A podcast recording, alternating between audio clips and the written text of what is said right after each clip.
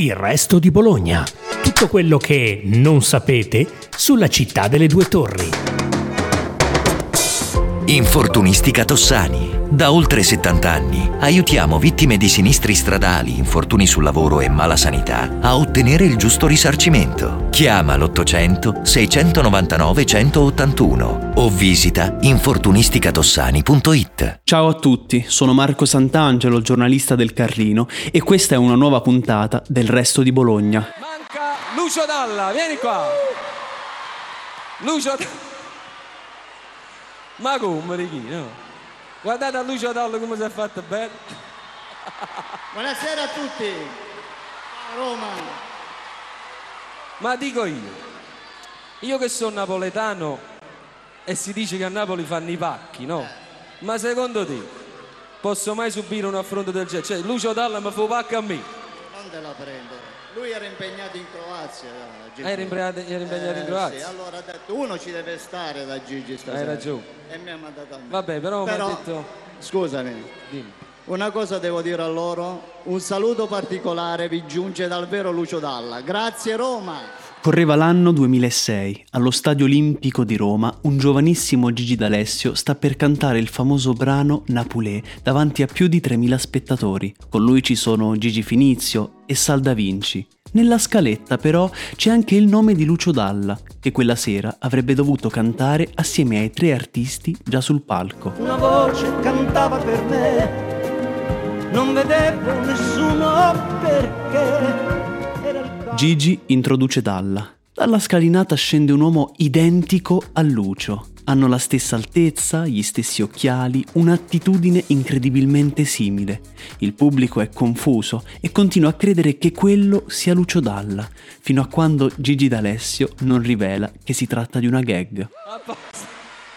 Facciamolo un applauso, ah, tanto Roma! si è finto, non fa niente, vabbè lo stesso. Il suo nome è Vito Deri, oggi conosciuto in tutta Italia come il socio ufficiale di Lucio Dalla, un imbianchino di un piccolo paese in provincia di Matera, Pisticci. Vito si trasferisce a Bologna nel 1980, ignaro che questa città gli avrebbe completamente stravolto la vita. Ma partiamo da quando tutto ebbe inizio e lo facciamo proprio assieme a Vito, oggi ospite ai microfoni del resto di Bologna. Bentrovato Vito, la prima domanda che mi sorge un po' spontanea a questo punto è quando e come hai capito o sei stato riconosciuto come il sosia di Lucio Dalla? Allora, ciao, io mi chiamo Vito Deri. Tutti dicono che sono il socio di Lucio Dalla, anche perché è stato lui a definirmi tale. Quindi non è che mi sono alzato una mattina e ho detto oggi sono il socio di Lucio Dalla, no. Questo è nato grazie a Luca Garboni. Con Luca Garboni ci siamo incontrati in- da un fioraio in via, in via Ugo Bassi e mi guardava e sorrideva.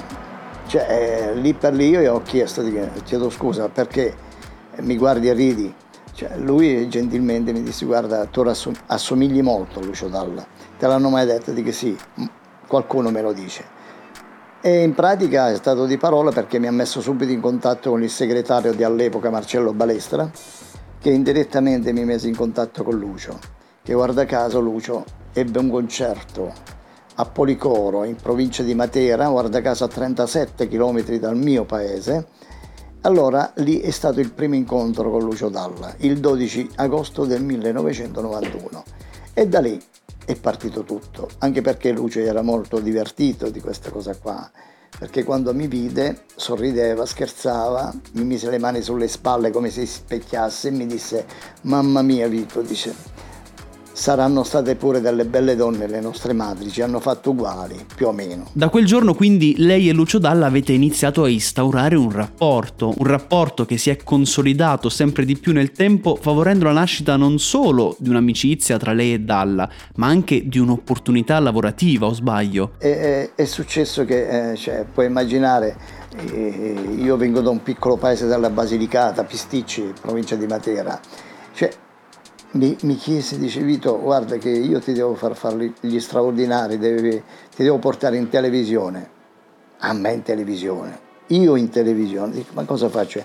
Tu non ti preoccupare, però ha detto, mi disse, dice, con quella panza, disse, non si va non si va in televisione, devi scendere minimo 3 o 4 kg. E dico, Lucio, eh, che ti devo dire? Scendiamo 3 o 4 kg. In poche parole, io sono sceso 4 kg 300 grammi in un mese. Quando mi vide, lui sbalordito mi disse, mamma mia, cosa hai fatto? E dico, mi, adesso, mi, mi avevi detto che dovevo scendere 3 o 4 kg, sono sceso 3, 4 kg 300 grammi. Ma di la verità, sei sceso in questo modo qua perché eri, avevi paura che non ti portavo più in televisione. No, veramente non è il fatto che non mi portavi più in televisione, era il fatto che mi preoccupavano i calci nei maroni che mi avevi detto che, che mi preoccupavano di più. E poi lì scherzosamente sono, si sono susseguite tanti altri momenti belli, indimenticabili che io dif- difficilmente avrei vissuto se non ci fosse stato Lucio Dalla. I momenti a cui lei fa riferimento immagino siano le sue varie comparse con o al posto addirittura di Lucio. Mi ha, mand- mi ha mandato a sostituirlo al, al Festival Bar ad Ascoli Piceno che lui doveva vedere la partita di pallacanestro Virtus Fortitudo poi mi, l'ho sostituito al concerto di Gigi D'Alessio a Roma, allo Stadio Olimpico di Roma. Cioè, tanti aneddoti che io, cioè, chiaramente qualcuno lo lascia anche indietro perché eh, a ricordarli poi tutti faccio un po' fatica. Comunque eh, mi sono divertito tantissimo, questo è poco ma sicuro, anche perché eh, mi ha fatto conoscere tantissima gente. Ho conosciuto tanti personaggi al quale con qualcuno mi sento ancora oggi, perché no, soprattutto il regista Stefano Vicario, cioè, siamo rimasti in buonissimi rapporti, cioè, è stata una persona molto molto carina nei miei riguardi e sì, come dicevo prima, ci sentiamo ancora oggi dopo tantissimi anni. Dalle sue parole si intuisce indubbiamente che tra di voi c'è davvero un bel rapporto. Quindi voglio chiederle chi era per lei Lucio Dalla? Lucio per me è stato, mm, posso dirlo perché è così, come un fratello. Perché lui mm, mi diceva sempre, non perché lo dico che lui non può ribadire che non c'è più, no, ci sono i video che parlano da solo da soli, quindi lui mi definiva il, so, il fratello minore che non ha mai avuto per farvi capire che cioè, mi, voleva, cioè, mi, chiamava sul lavoro, cioè nel pomeriggio che voleva parlare con me. Ma sai quante volte sono andato con la tuta piena di vernici? Io faccio l'imbianchino, eh? Io sono un operaio, non, non sono un artista, non sono un cantante.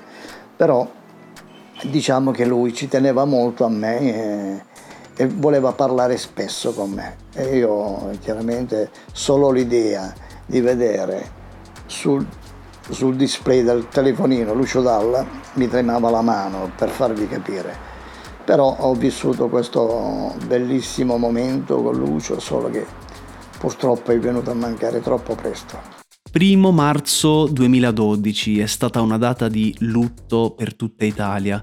Se la sente di ricordare assieme a noi le emozioni che ha provato quel giorno?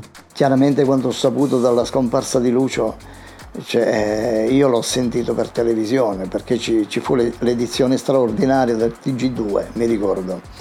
E guarda caso cioè, conferm- mi confermarono, cioè, ho sentito che Lucio Dalla era morto e da lì poi cioè, io sono stato tre giorni là sotto fino a quando non è arrivato la sua bara. In tanti dicevano, dice, ma perché sei sempre qui, c'hai una famiglia?